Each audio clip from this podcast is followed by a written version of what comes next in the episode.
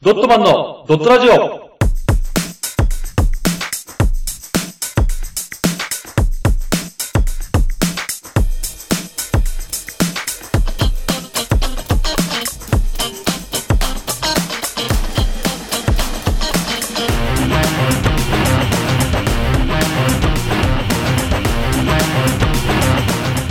ドットマンのドットラジオ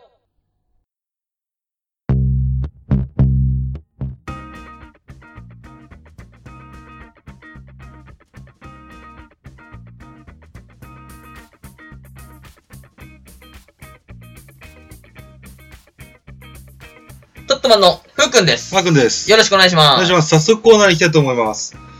ドットマンの週末ゲオに行ってこれ借りよう後編このコーナーは人気ラジオ番組のパクリ企画です。1週目におすすめの映像作品を紹介し、次週までにおすすめされた映像作品を見てきます。2週目に感想を話し合いをするというコーナーです。そして今回は後編なので、おすすめされた映像作品の感想を話し合いましょう。えー今回の映像作品はこちらキャッチミー if you can! はい、それでは後編スタートですのでよろしくお願いしまはす。い、よろしくお願いします。はい、えー、見てきましたよ、キャッチミー、if you can。はい、長いですよね。はい。はい。これですね、はいえー、簡単な感想、私の最初のですね。はい。えー、これ詐欺師とですね、うん。 FBI の追いかけっこ。はい。あの、ふうくんの見どころ1で出出ていた、はいあの、ルパンと銭形はいはいはい。みたいな関係ですね。はそれと、あの、ルパン三世の原型になったと言われてい。る、うん。アメリカのアニメ、あの、トムとジェリーみたいに、あー、そっはいあのか。天敵同士のコミカルチェイス、うん。うんうんうん。面白く追いかけっこするみたいな。おいいね、コミカルチェイスいいね。の中に見える、あうの、ん不思議な友情がみ、あの、見ていて、気持ちいい作品でしたね。なるほどね。はい。で、キャッチミー・フユー・キャンの、はいまあ、これ最初のあらすじの方からですね。ああ、よく覚えてますはい。覚えてますよ、大あ体。の、フランクン。フランクフランク。 あ、フランク、はい。はい、そう ですね。主人公のディカプリオを演じるフあ、フランク。そうね、フランク。いフラや、ンク急に来たから。 うんフランクね。うんアグビネイルさん。ああ、グミでね。えー、16歳という思春期ながらも、うあん。の、家族の愛を、そもう目いっぱい受けてね。う。うん。まあ、素直な青年に成長していたんですけども、うん。彼はね、あうの、ん仲のいい夫婦、うん。ね、踊り合ってる両親を見て、そうそう。そう、ちょっとね、ほっと、なんなんていうのかな、あの、アットホームアなんッかトねホ。ームっていうのかな。なんかねこすごいほ、ほっこりするね。う、うん、すごい父親尊敬するし、母親を愛するんだよね。そうそうそうそう。うん。で、自分もそうね、将来そんな家族を築きたいと考えていた感じですよそうね。だね。理想的な家族って感じだね。しかし、そんな日々に突如として終わりが訪れるんです よね。うん。まあまず、父親の事業が失敗しましたね。そそれを機に、あの、フランクの家族はですね、う。うん。どんどんどん貧乏になっていくんですよそうね。お金がなくなっちゃうかそう、らね。家を売り払って、狭いアパートに引っ越うんし、そうん、大変なえー目に遭うと。う。うん。で、父親はね、うんあの、ふうくんの説明で見てた、あの、銀行から金を借りるために、うん。あの、息子を使って精一杯嘘つくんですよね。そう、頑張ってね。うん、運転手役やらしてう、ん。で、あの、スーツで着飾ってね、うんドアを開けさせて、そで、行くんだけど、結局失敗するんう。だよね。心配するんだよ、 そう。そこがね。悲しい、悲しいところですうよん。バね。レちゃうから、すぐ。で、この後どんどんどんどん落ちてって、ううん、でも、なんとかして、親父はね、ん。うん。この状況を打破したいとうん。言ってたからね、そ2匹の う。うん。うん。ネズミが、なんだっけ、ミルクの中に落っこちたっつって、そうだね。 1匹目のネズミがうん。うん。溺れ死んだが、そ2匹目のネズミがう。あがいてあがいてうん。、そそのあがいたものがチーズ になり、脱出できたと。う。そう。俺は、2匹目のネズミだっつったそうだらね。ねう。んあれも名言だよね。 あれも名言だったね。もういい名言だよ。で、もう、きもうとりあえず大丈夫だと。うんフランクにね、きっと良くなるって言ってたけど、うん。結局ね、うんこの人は救われないまま終わっちゃうんですよそね。こが一番かわいそうだけどね。悲しいですよね。で、なんていうんですかね、この、はい天才の片鱗を見せる。うんうん。うん。あの、父親の自営業不振のせいだな、転校したじゃないですか。そうだね。そうそううねん。で、あの、プライドの高いフランクは、うん新しい学校は制服いらないのに、うん。わざわざ制服着てさ、うん。うん、そうだ行ねく。と、うん。あのー多分もう速攻で目つけられてね、不良たちに。ね、制服着てくるからね。そうそうそうそう、んで、バーンって肩とかぶつけられたりして、うんいや、お前、なんだ、先生、代わりの先生かみたいなうんうん。感じで言ったら、そそっから始まるんだよね、嘘がね。う。うん。本当の代わりの先生になっちゃうんだよね。そうん。あそこら辺はね、あのーなんだろう、すごいよね。あれは本当に、う。うん。天才詐欺師としての片鱗を見せたところだよね。そう。即興でね、うん。あ、先生になろうっつって、ほら、席につけって始まるからうね ん。前回の先生はどこまでだった早くつけ責任ボケつ って。 急にね、同7じ。章で ーすそうか、じゃあ8章から行くぞつって。すごいよでね。さっきの不良とこ行って、ねおい読んでみ ろつって。早く読んでみろつって。怖いよ ね。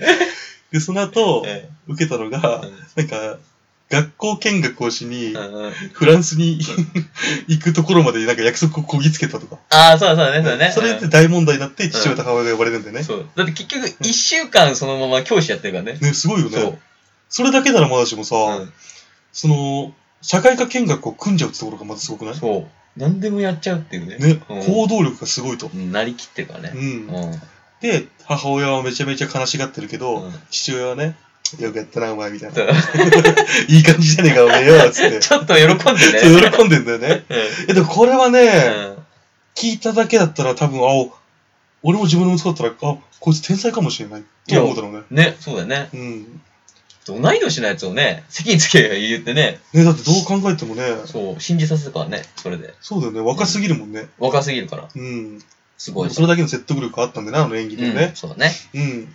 で、思ったね。はいあの、レオナルド・ディカプリオってさ、うん。どうしてもさ、あの、なんだっけ、前の映画。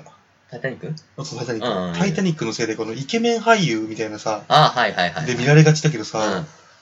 あのー、演技力もやっぱあるね。めちゃくちゃ演技力あるよ。めちゃめちゃあるね。うん入っちゃうもん、のめり込んじゃうもんね。そう、かかっこいいね、やっぱりね。うんかっこいいうんかっこいいんだよ。でもまあ、思ったんだけどさう、んあんまり顔そこまでかっこよくないんじゃないいやー、あまあ、そうか、綺麗な顔してるけどね。だけどなんかうん、オーランド・ブルームみたいにシュッとしてる顔じゃなそくうか、そうて、か、そうか。ちょっと泥臭い感じするじゃん。確かにね。う。うんん。いや、でもいいようんね。かっこよかった、すうごく。ん。うんしかもやっぱ顔が変わるもんね。変わる。普通の学生だった時からさ、教師になった時の顔つきとかさ、うん、全然違うね。う、うんんすごいな。パイロットの時の顔とか、そうそうそうそう。捕まった後のあね、のねヒゲもじゃの顔とかひね。もじゃのもうだら、ダメな顔とか なんね。顔とかって、すごいね、面白かった。顔で演技できるからね。ううんん。で、その後ですね、はい母親不倫と。そうなんですよ。そう。で、これがね、浮気をね、息子に見られて、はこれね、お金黙らせようとするんですよねい。。そう、お金渡してね。うんうんお小遣い欲しいよ、でしょ。何でも書いてください、この5ドル。いや、10ドルあげるよ、つって。好きそうだね、ワーいク。や、いやこれね、歪むよ、こんなことされたらうん。いや、ほんとよ。これは歪む。お父さんには言わないでね。つうって。ん。こんなバカだと言うはずないわよね。5ドルあげる。あ何でも買っ、何でも買っ、何でも買いなさいっつってね。なんかね、ちょっとあれはひどいなと思典ったね。型的なひどいやつだね。うん、これはひどい。いやつだよ。で、あのね、一応、ついこの間まで仲の良かった、うあん。の、両親がね、うんその後離婚するってことになってね。そうん。で、フランクにう。うん。迫るんでね、このうん。書類にう、んどっちかの名前を書けってそうそうそ言ってうん。で、家出するんだ、結局。う。うん。で、その時うに、んフランクはもう、金さえあればと。うん。もう金がなくなったせいでこうなっていると。家族がバラバラになっちゃうと。うん。で、そうし、そう強く感じて、うん。あの、今までの幸せを続くには金しかないと。うん。金を何とかして奪えば元に戻れるんだっそていうことから家出してやろうとするんですよ。う。うん。で、いろいろこの後詐欺でいろいろやっていくんですけど、うんうんそのたびたびね、父親のもとにさ、赴くじゃそうなんだよね。ん。うん、でさ、お金渡したり、このキャデラックの鍵渡したうりん、さ、でお金は心配しなくていいっつって。うん。うん。だから父さん、母さんのとこに会いに行ってやれっそうそうそうて言うじゃん。そう。迎えに行って。もう、でも絶対もう戻れないじゃん、あの家族 は。そう。 なのになんとかして戻そうっていうさう、んこのする、あの、なんだろうな、悲しい演技。悲悲しいんだよねあれがそう、だから両親との思いと、やっぱ子供の思いが違うんだよね。もう両親は分かってるわけじゃん。お互いさ、もう、うちの妻が多分他の人と結婚してるっていうのも知ってるし、うん、だけどやっぱり息子には言えなくてってそうねだ。ね。で、息子はまだ続けると思ったから。そうそうそううう。そこでやっぱ一生懸命フランクをなねん。とかして取り戻すんだよね。フランクはだから自分のためじゃないんだよね。そ家族を戻すために、そう詐欺を頑張るんだう。よ。ずっと頑張るんだよねそう。それがまたすごい。いいいよね。グッといいくるこ、よいいとこに気づいたね。あ、あらす。うん なんで俺を紹介した のに監督みたいな立場から来たの。でね、はいあのーここからフランクが強いお金の執着を見せるようにうん、うなって、ん、うん。で、家出してから、そうここからまあ詐欺がスタートすると、はここから次のシーンですよ、僕い。そうだね。うん。次ですね、はいあのー金に飢えるフランクが目つけたのうね、ん。あの、確固たるステータスを持つパイロットだったと。そう、バッとやるね。バッとやるね。で、離婚がきっかけで飛び出した時にね、うん。あの、小切手の偽装に取り組むが、もう信用がなくて、どんどんどんどん失敗するんだよね。うん。で、その時通りで見かけたパイロットが、うん。もうね、その格好だけで信用され、まあ、格好だけじゃないんだろうけうどん。、そうそうそう。信用されて、あのー、なんつうの、子供たちからもすごい憧れ沿ってたじゃん。そうだね。サインくうだんさいって言ってたから、そうそうそうそう。よくわかんないけど、すごい、こう、パイロットっていうのは向こうじゃ、すごい芸能人並みのあれなんだろうね。多分そうなんだろう多分ね。ねあの、あの時代だとそうなんだよな、やっぱり。パパイロットっていう人はもう、すごい憧れの地位だったのかな。日本でもそうかな。日本もでもさ、昔は確かそんなんじゃなかったあ、っけそうなんだ。ううん。ーん。結局その今いろいろ働き方とかがあったけど、多分年収で言ったら多分パイロットがずっと1位だったんじゃない昔は。あ、そうなのかな。うん、だと思うよ、わかんないあ。と、向こう消防士人気あるっていうね。このあそうなんアイだドル並みの人気あるってえー、聞くよ。レスキューマン。レスキュー名。うん、ファイヤーマンか。向こうそうだ、その、兵士とかもすごい人気あるじゃん。ああ、そっかそっか。戦戦争に向かうね。 だからあの制服萌えしてんじゃないの、戦争も いや、なんかあれじゃないほら、あの、ヒロイズムが大好きじゃん。だああ、そっかそっかそっか。からその人を救うヒーロー、ああ。空を飛ぶヒヒーーロロー、ー。うん戦争で国民を守るヒヒーローーローみたいな国を守るヒーローみたいな。そうか。そういうものに憧れるんじゃないそうかもね。うん。だからまあそうだね。トップガンとかも見てるあれ育ったかな、子供あたあ、ちは。そそうか。日本にない もんね。う、空を飛ぶヒーローだな、つって。あ、日本にいますよ。何いアンペンメンが。やいやいや、その空飛ぶヒーロー弱えよ。 めちゃなんくでちゃだよ弱えヒーローじゃ超強いよん。アンパンくれるだけじゃんか、あれ。 アンパンチでお前すげえ飛んでくるんだぞ、相顔ちぎってくれるだけじゃんか、あれもう。手。でね、ああのー、フランクはね、あ、うん、まず高校の新聞記者を装って、うん。パイロットに近づき、そで、いろいろ情報をね、こう、バーってね、う。うん。聞き出すんだよね。かっこいいよね、あれもね。何があの感じとかさ、うん。度胸がすごくない度胸すごい。一人で行く じゃん。度胸と行動力が半端じゃない。そう、ううん。うん。ん。で、あのーパイロットの制服を手に入れてね、その情報をもとに、パイロット身分を偽ってうん。入り込むんだよね。そそう、生活し始めるの。う。うん。で、なんだろうす、いや俺、小切手のさ、仕組みがよくわかんないけどさ、うんうんで、小切手を元にどんどんどんどん現金を引き出すんだよね。そうそうそうそう。ん。で、あのーお金もどんなん最初300ドルとかから始まるんだよね。そうそう、300ドルね。 300ドルっていうと、3万円ぐらい300ドル、そうだね、3万くらいかな。うん。。でも、昔の価値だからもうちょっと高かったんじゃないあ、そうかもしんないね。わかんないけど。うん。うん、確かにそうかもしんない。うん。で、あのー不思議なことに、うん。パイロットっていう身分で使うと、うん誰も怪しまないんだよね。そう。すげえよね。うん。で、1回目にさ、う支店長に断られたじゃん。何にもなしの状態ん。でそうそうそうそう。で、その後さ、パイロットの学校行ったら支店長はさ、うんすりごますり寄ってきたじゃん。そうだね。うん、また来てくださいよつって。僕、パイロットなんですねっつってね。もうこれがね、なんだろう、うんやっぱ見た目というかね、そその人間のステータス、中身う。うん。そうだでね。はなく、そう。やっぱね、外見というか。そう、見た目にね、見たと目らわなれんだてよるねね。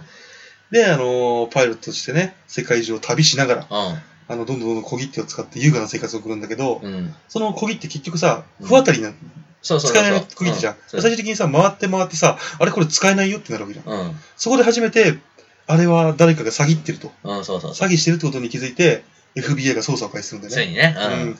ここで出てくるんですよ。はい。トム・ハンクス、来演ましたじるね。カー ルが。カールいいや、カールよかったね。軽い役だよね。うん、カールいい役だったよ。音ボケな感じなのにさう、んすげえキレてるじゃん。うん、たまに。うん、あの、頭脳がさ、プうンってん。、うん、あたれまに ね。そうお前すごいよね。うん。これこうやみたいな感じでさ、うん行くじゃん。あれ、服どっちで見たの何字幕あ、いや、吹き替え、吹き替吹き替ええ。うん。聞いたらさ、あれ、車の中のシーン覚えてる何トム・ハンクスとさ、うん。あのー、あ、ダメそうなやつ。ダメそうな二人とうん部下ね。うんそう俺は、俺だってギャグ言えんだぜ、つっうて。ん。あ、覚えてる。なんだっけな言ってたね。うなんか、なんだっけななんすかあんれ。あの謎かけみたいなやつ。あ全然覚えてないわ。小切手詐欺とかけましてみたいな。あ かけましてって言われて、あ。うん。その心はって言われて、うん。て めえで考えろっつって何それと 思って。まあね、アメリカじゃ大爆笑のギャ大グなん爆だ笑な感じでね。で、ふうくんのね、うん。うん。あのこの、えーじゃあハリウッドかどっかでさ、うん初めてこのフランクを追い詰めるんでね。そう。う。うんんで、行ってみたらフランクがいて。うん。うんで、フランクなんだっけ ?FBI じゃなくてなんだっけえっと、シークレットサービスシークレットサービス。シークレットサービスって偽ってうん逃げるんだけど、うんその財布渡しね、うん。身分証これだっつって。うん、そこですね。あそこら辺の堂々としたね、話し方もすごいね。うん。最初のでもさ、一瞬さ、うんあやべえって顔するもんね。パッてドア開けうて、ん最初、カール、カールかなうん。あ、どっちだっけ入ってきたんだよね。カールが入ってきて、うあのーフランクは、ん。うん。あっちのトイレとかどこにいたんだよ。そうそうそう。うんで、で、カールがこう、こう見てたところに入ってきて、アベって顔して、よしよしよし。あしないっけうんいきなりもうスタートからだっけ、もう FBI だって入って、で出たかいっつって銃構えてる状態で出てきたんだよ。ああ、そっか。その時にこう、全然覚えてる顔じゃなくて、普通に、ああ、なんだお前みたいな。そんな感じか。うん遅えよ。なんかどっかでやべえって顔をしっかりして。 それは、あの、やべえって言われたのが、あれうんそこ、あの、身分証見せろって言われたああ、そっかそっか。時。うん。でもスッとね、切り返すからさ。そう、すキスッと切り返してね、うん財布出して、う。ん。確認してくれっつって。ねでも逆にお前の確認させろっつって。おうおうっつって渡してね。カール、ハンラティが。そうスッと返してねそう でさ、あの、カールもさ、結局、あの、バチバチうのんさ、うんあの、ストロングスタイルの方じゃないじゃん。そうそうそうそう。分析官じゃん、ほぼ。そう、そうだね。だから初めて多分潜入したから、超ガチガチなんだよ。銃とか触れてね。そう、 ガーッつって。で、あのーフランクが、うんこの証この荷物は全部証拠だから俺は持ってくっつって。うん。そうね。で、とりあえず下に一回置きに行くから、うん。うあのーここで待っててくれっつって。ん、そうそうそう。で、待っててる間に開けると、うん。なんか覚えてる一瞬だから覚えてないから。覚えてる覚えて覚える。てるなんかあの、ラベルだよね。そう、ラベル、そうそうそう。いろんなラベルがあって、うんこれ多分なんかいろんな詐欺に使うんだろうなっていう感じだよね。いや、あれ確かあれじゃないのあのー、性癖じゃないけど、そういうラベルを集めうる、ん。なんか癖があるのね、あいつら。だから最初の、一番最初に、うんなんかパーティーとかの時にもずっと剥がしてんの、ワインのラベル。うんそれを集めるのが収集かな、あいつ。そうなのうんだから何かあった時に、あれラベル剥がして集めたし。そのシーンあったっけうん、あるある。最初の方からずっとそうなの。で、うん。その後、だからその、もう一回追い詰めんじゃん、結婚式の時にうんあの時に、ハンラティは見て、ラベルがないから、うん。あ、あいつや、つって、おー繋がるんだけ。ど。あじゃあそういう癖なんだ。そう、あいつ、そうさ、あのさ、うん。飛行機のさ、んあの、マークあるじゃん。あー、あったね。あれはそう。あれでそさ、うねラベルをさ、ん剥がしてつけてたじゃん。やったやったうんあだからそういういろんな詐欺に使うのかなと思ったあんだ、よ。それもあるんじゃないただ最初の本当に幼少期の関係ない時に、うんあの、自分でこう撮ってた。あ、そういうのが好きなやついるんだうね。ん、だから収集家なんだね、そのラベル。ワインラベじゃああれルかな、カイジが、 うん。ベンツのあれ、パキパキ取って 集めてた。集めるの一緒だなあれと一緒よ。そうかそういうのが好きなんだ。多分コレクターとかそういう癖がね、あんだよね。へうんーちょっとそこら辺はね、あの、コレクターじゃない人からしてみればよくわかんないそうけだかどらね。それコレクション集めのやつをこうんう渡してね。そうか、そうか。うんじゃあこれでね、うん悲しいね。感せじっねか。く集めたね。あ、そうそうそうそううそう。ん、ラベルをね。そう。そ。っぱいうねで、このね、詐欺の詐欺で働くね、一連のシーン、あの、うん。右見応えたっぷりなんだけど、うん。やっぱね、昔からこう詐欺、うん。えー連続殺人鬼、うん。いろいろね、こう悪いやつっていっぱいいるけど、うん。こいつらに共通してるの俺気づいたんだよ。何女は孤独祭の。あー。本当にその殺人鬼もそうだし、そその有名な犯罪者もそうだし、なるほど。今回のこいつも、女を口説くのがうまいんだよ、みんな。確かにうまいね。うんう。ん。そう。だって、うん。覚えてる何最初の。最初誰だっけな一番最初覚えてる。これ最初 CA なんだよ。あ、CA だっけそう。ああ、そっかそっか。 CA にう、ん。こう、パッて出して、うん。これ、落としたの君かいっつって。で、あー首につけてあげるの。ああ、そうだね。私じゃないわ よって言うの。そうだそうだ、やってたね。そう、やってたんじゃん。そうあかそこが始まりなんだよね。あれからかう。ん。あれでもお父さん作戦だよね。あ、そう、お父さんがやっおたね。父さんが ね、あのー、これで、つって。うんそうそうそうそうそう。あそこでもね、お父さんがね引き継ぐからね。そうだね。うん。で、なんだろうね、この、そういうスマートにさ、女性を口説いてさ、うん。うまいことこ入ってねう、。入っていくじゃんう。んうん。うん。ここら辺がやっぱね、俺たちにはできない才能だね。そうだね。うん。その際はないね。その才能ないね、女性を口説くっていう。多分なんとも思ってないんだろうね。逆に言ったら、そこまで。あ、そりゃそうかもしれない。恋愛をさ、俺たちは可愛い子いるからさ、うんここはちょっと口説きに行こうって言うけど、うん。多分それを使ってやろうとか、そういう体にいるから、うん。別に何にも恋とかないから、だからどんなことでもできるんだ、逆に。そういうそういうことだねあーそうか。相手を求めることが、あーだから相手のためにっていうのがすごいね。そういうことそういね。うことじゃないわかんないけど。さすが風花。あら 地頃。地頃だね。昇格しましたね。 あらす。うはい、いきますよ。はい。次ですね。えっ、と、結局ね、皮肉なことに、ん。うん。うん、逃げ回るカール、はいあのフランク。フランクね。で、本当のフランクの姿を知ってるのは、うん。結局彼を追いいやかけ続ける。うん。カールだけだったと。そうん。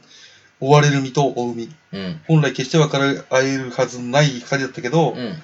なんかフランクはね、なぜかこのカールに対して奇妙な感情を抱くようになるんだよね。そうだね。うん。クリスマスの夜 にね。 あのフランクはカールに電話するんだよね。そう。電話するからね。で、あの、フランクびっくりするんだけど、うん。で、なんだろう、フランク、なんで電話したかって言ったら多分ね、うん。本当の自分をさらけ出して喋る人間が、うん。もうカール以外いなかったんでね、結そう局。。そうそうそうそうんう。、知らないんだよね、みんなだからね。そう。偽造してる自分しかみんな知らないから、そう。本当の俺を知ってるカール本に。当の自分で喋れないんだよ、そう結局。すごく孤独なんだよね。だってお父さんの前でも偽って喋ってるわけじゃん。そうだね。金持ってるって。金うん。だけど、うん本当は詐欺をしてる。うん詐欺してるお前を知ってるぞ、俺はっていうカール、うんカール・ハンリナティに、うん。やっぱね、逆に固執してるよね。 そうなんだうよ。ん。うん。俺思ったんだけどさ、うん。で、結局さ、俺カールに、うん。あのー、なんだろう、言われるじゃん。うん。お前、喋る相手がいないから俺出てんだろ。そう。で、ブチ切れて切る、切そるうじゃん。だね。でさ、その後さ、親父と食事したシーン覚えてるああ、あるね最初にあの、ベンツじゃなくてなんだっけあのーキャデラック。キャデラックを渡しすシーン。あれさ、親父がさ、うんなんか、こ、ここにいる、俺たち以外全員、うん。うん。なんだろう、俺俺たち以外全員、獲物だ、え、餌だみたいな、うん。うんみたいなこと言ってたんだよ。ああ。俺それ見て、うんあれ、親父気づいてんのかなどっちだろうと思ってあて。で、後々の描写を見ててあ。も、うん。気づいてるか気づいてないかのちょうど境目ぐらいで動くんだよ、あの人。ああ、そう、確かにね。うん。気づいてんのかなでも息子が急にさ、パイロットになるって手紙とか送ってるじゃん。うん。あれ見てさ、うん信用はしないじゃん。信用しないね。だから多分下手したらちょっと気づいてんじゃないっていう部分がちょっとあるんじゃないうん。だから詐欺をやってるっていう。ただ声に出しちゃうとさ、うん。罪みたいな感じになっちゃうから、うん。ふわっと言ってんじゃん。そうそこら辺俺確かに注目してみなかったからあんまりやったけど。うん、俺あのホトロパークがさ、すごい気になってさ、うん。レストランでちょっとおい、フランク耳を貸せっつって近づいてって、うんうんここにいる奴ら全員、うん。俺たち以外、うん。カモだみたいなこと言ううん。うん。の。そうだよな。うん。それからあれじゃない、前働いてた経営し、経営してたさ、やつで、そういうお客さん、そういう人たちを食って、食ってたっていうか、そういう人に売ってたんじゃないものだってパイロットだね、息子は。関係ないじゃん。を。あそうか。だからもう金持ちがそこいたじゃん、上流階級か。そうそうそだう。から上流階級。だから、そう、騙す相手なのあか、あ、そういうことかど。っちなんだろう、気づいてないのか、気づいてるのかっていう、ちょっとすごい気になってたんだよ。確かにね。で、気づいてるんだとしたら、うん。でもほら、父親はさ、息子が学校の先生のふりしてさ、やった時にさ、お前よくやってないちょみったといな感じ喜だんったじゃんでる、そう。そう、だから、こういうのも全部強要してんのかなと思って。ああ、そこら辺難しいね。わかんないよ。うん。そうなってくると、うん。分かってて止めないのかああ。っていうのもあるじゃん。確かにね。子供が詐欺師としてややってんのにさ、うん。それを止めないってさ、ああ、わかんないね、でもね。難しいよね、ちょっとね。あーあれに関しては本当あそこのラインだけわかんないもん。あの、どういう関係なのか、二人が。うんなんかね、変だよね、なんか。でも、フランクはおお母さんなんかより全然お父さんのこと大好きだね。そうそうそう。で、結局その、お父さんはでもさ、フランクのことをさ、うんあんまり守ろうとしないよね。なんえか手すごが、い人じゃん。でも手紙をさ、すぐ捨てたりしないかったせいでさ、結局バレていくわけじゃん。少しだずってつ。突然 FBI 来ると思ってないでしょ。で、あ息子から来た手紙まさ、あそうか、捨捨ててらられなれない。いか。でも、ど離婚してとっくに会えなく会えない子供だよ。そうか。捨てられないでしょ。か。うん。そうだな。うんじゃ、しょうがないか。しょうがないと思うじゃあだって守ろうとは言ってたよ俺は絶対に言わねえぞって言ってたあ、そうだね。一 生それは言ってたじゃ ん。ね。そうだな。 そうそうそうそうそう。でね、うん。結局ね、この、なんだろう。その後ね、フランクの運命を大きく変える時期出来事がね、このブレンダというね、うん。看護師、あうるんん。ですようん。ね。そうだね。女の人ね。で、ものすごく怒られて泣いてるブレンダに向かってね、うん。君は無能なんかじゃないと。うん。うん。で、友達のカルテを調べてくれって言われたら、すぐできるだろうん。できるわ。この方は骨折で入院した人ね。ほら、君は優秀だ。全然ダメなんかじゃないっつって。なんかこのさ、言葉セリフもすごいじゃん。そうだね。慰めるだけじゃなくてさ、こう相手に頼んで、うん。君はできるんだからやってみてくれよ。うん。やった。やっぱ君は優秀じゃないかっていう、このそう。怒られて泣いてる子を褒めてね。そうね。説得力がある感じね。そっちでもいけたね。恋愛詐欺師でも。あ、そうだね。それもいけた。うん結婚詐欺も全然いけたと思う。多分いけたと思う。あ、でもあれじゃないの最終的に本気になっちゃってさ、うん。なっちゃうからさ、ダメなんじゃないの、そっちは。あ、そうなのかわかんないけど。結局、ブレンダーでい行こうかなみたいな感じになるじゃん、一瞬。な。うん。その辺もあるかでら。もそあブレン、ブレンダにも最初から惚れてたんじゃないの俺。いや、最初じゃないでしょ、多分。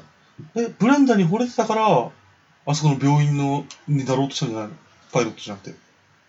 いや、なんかもうパイロットはやめだってその前になって、うんで、うん病院になる体で行って、うんで、病、この病院でいいや、みたいな感じでやってて、うん。さ、ブレンダーがその、え、そんなシーンなくないそうあの、パーティー開いてて友達がそこでこ倒れたっつっうんて、うん。入院してる友達に会いに行った時にブレンダに会うんだよ。あ、そうだっけうん。だからその、カルテを見せてくれてたの友達、こ友達、骨折した友達のことだもん。ああ、そうか、そうそこで、か。うん。ブレンダに、すごいこう惚れたみたいな感じで、うん。あれ、ここって職員雇ってるみたいな感じで聞くんで。ああ、そんな感じかう。ん。あ、じゃあブレンダーに最初から飛び俺、ぶるか。ブレンダに惚れたんじゃないかと思ああ、っそてういうさこ。とね。うん。いや、俺もしかもマジで結婚式まで行くじゃん。そうそう そう、結婚前夜までね。うん。行くけどね。そうそうそうそうそう。ああ、なるほどね。そう。でね、こあの、小児科、小児うん。まあ子供のね、うん。医者そうになるんだよね。だね。で、結局、その彼女の父親がね、うん。検事なんでね。そうん。で、次は弁護士に早変わり する。 医者を辞めて。う。すごいよね。うん。で、見事ね、父親にき、あの気に入られ、やっててね。ブレンダとの婚約を認めてもらって、うフランクはこの、自分の幼少期のん。うん。出来事から、うんあの、今度こそうん。幸せな家庭を作りたいということうんで、うん。あのさ、家族が揃ってさ、テレビを見るシーンがあるんだよね。あったね。うん。なんかよくわかんねえ歌歌ってたじゃん。そうそうそうそう。ううんあの、わけわかんねえそう、ね。わけわかんねえみんなで歌っちゃおうぜ、あの歌っつって。そうそう。あれが唯一の幸せなシーンだったねそう。だね。うん確かにね。で、あの、司法試験を突破した方法が出てこないんだけど、うもん。うこれ最後の最後で明かされるんですよね。そうだね。うん。パイロットも、うん医者も、検事も、うんどういうふうに調べたかって。うん基本的に全部ドラマなんだよね。そう。それが面白いよ ね。そう、それが 面白い。一生懸命さ、医者とかさうん、見てんだよね、映画ね。そう。ドラマずっと見て、ドラマの通りにやるんだよね。そうそうそう。そんな知識でさ、うんすごいね。曲がり通る。全員騙せるって。うん、曲がり通るからね。うん、すごいよ。すごいわ。うん。で、このブレンドとのね、父を、あの、婚約を父に話してね、うん、婚約パーティーに来てくれと。うん、うん。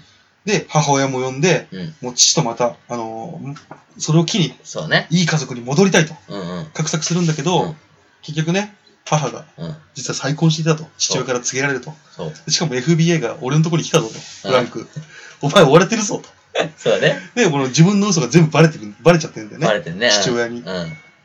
で、動揺して、うん、もう、なんだろう。俺そこら辺のシーンがよくないんだけど、うん。なんかもう、怒り、怒り狂って、俺にやめろと言ってみろみたいな。っあて言うと、父親がやめろとは言わずに、お前もう止まれねえだろみたいなこと言うじゃん。ーうん俺多分あの時に突き放したんだと思うんだよね。多分止めてほしかったと思うんだようん。いね。や、俺もそう思うよ。ね。あそこで、じゃあやめろって言ったら多分自首してたよ。ね、自首してたよね。うで、心の罪悪感消せないまま、その、クリスマスだからカールに電話するんだよ。ん。大好 きなカールね。そう。で、カールにうん、うん、自分の場所言うんだよね。俺は今どこどこにいるって。3113号室のうんなんとかホテルにいるっうつってん、うん。で、カールは、お前こん、また騙す気だろみたいな。うん、うん。俺は絶対行かねえぞって言うんだけど、実際そこだったんだよね、本当にそう。。本当に。うん。なんだろう、このね、なんていうのかな。結局その後さ、うんあの、F、婚約パーティーに FBI、カールが来てそ、うだね。ブレンダーと逃亡の約束するけうど、ん。あの、空港に行くと、ブレンダーはいるんだけど、隠れてるケーキもたくさんあるのいるんだよね。そう。まあ、そう行動がおかしい警官がいっぱいいるね。。そうんこれで、なんだろう、もう全てにをなくすんだよ、うん。そうラだンね。クは。で、フランスになんとかしに逃げるんだよね。うん、そうそその捜査も買い破って。う。うん。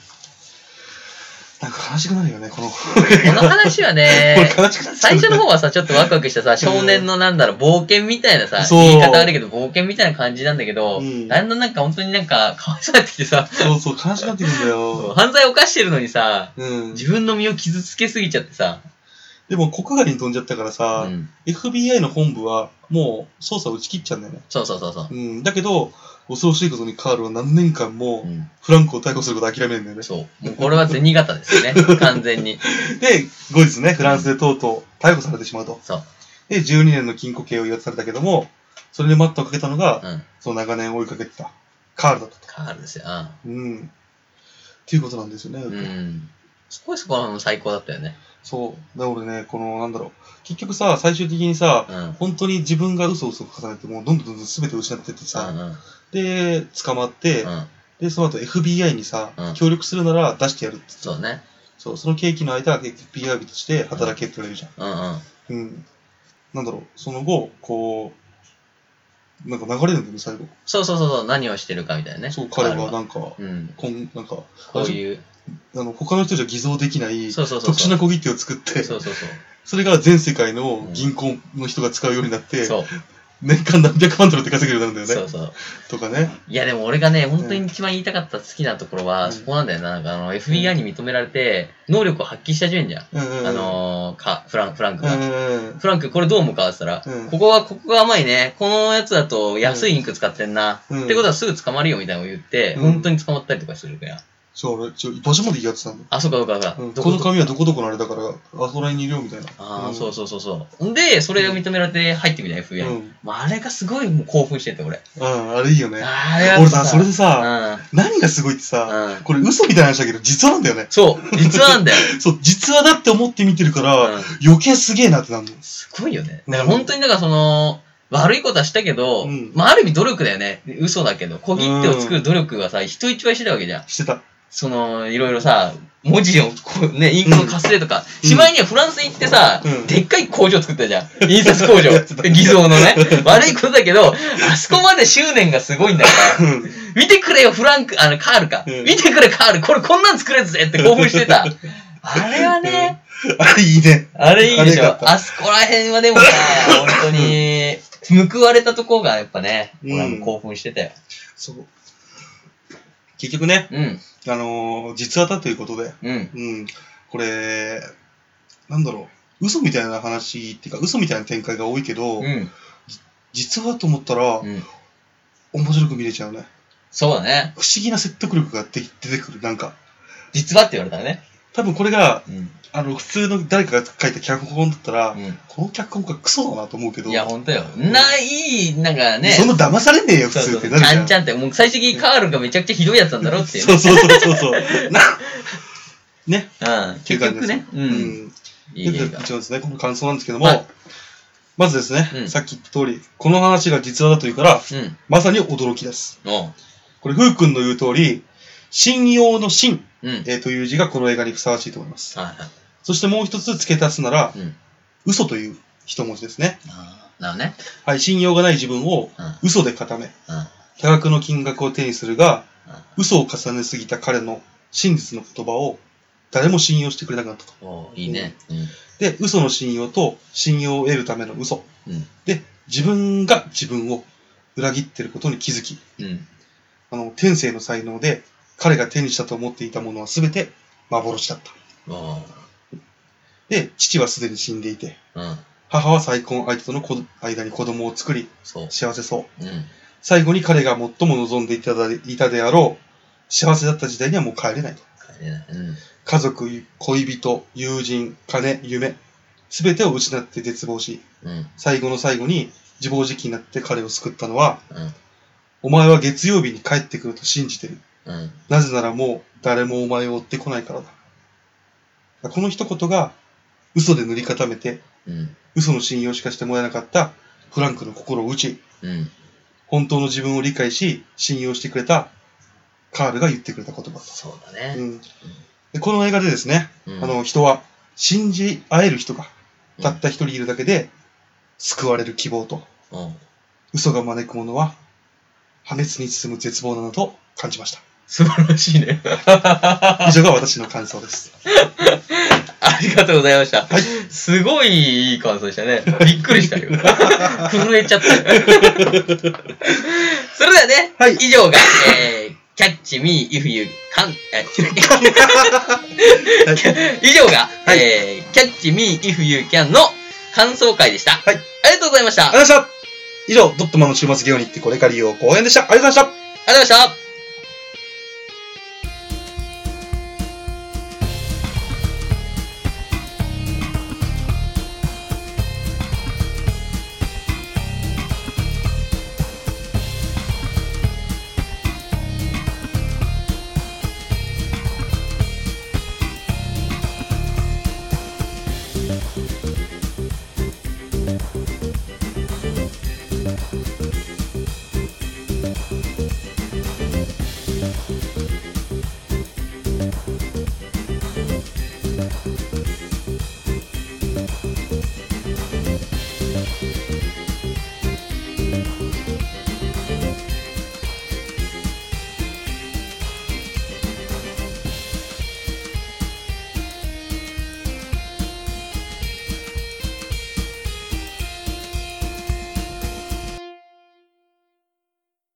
この活動以外にも、YouTube でドットマンのドットゲームをやってます。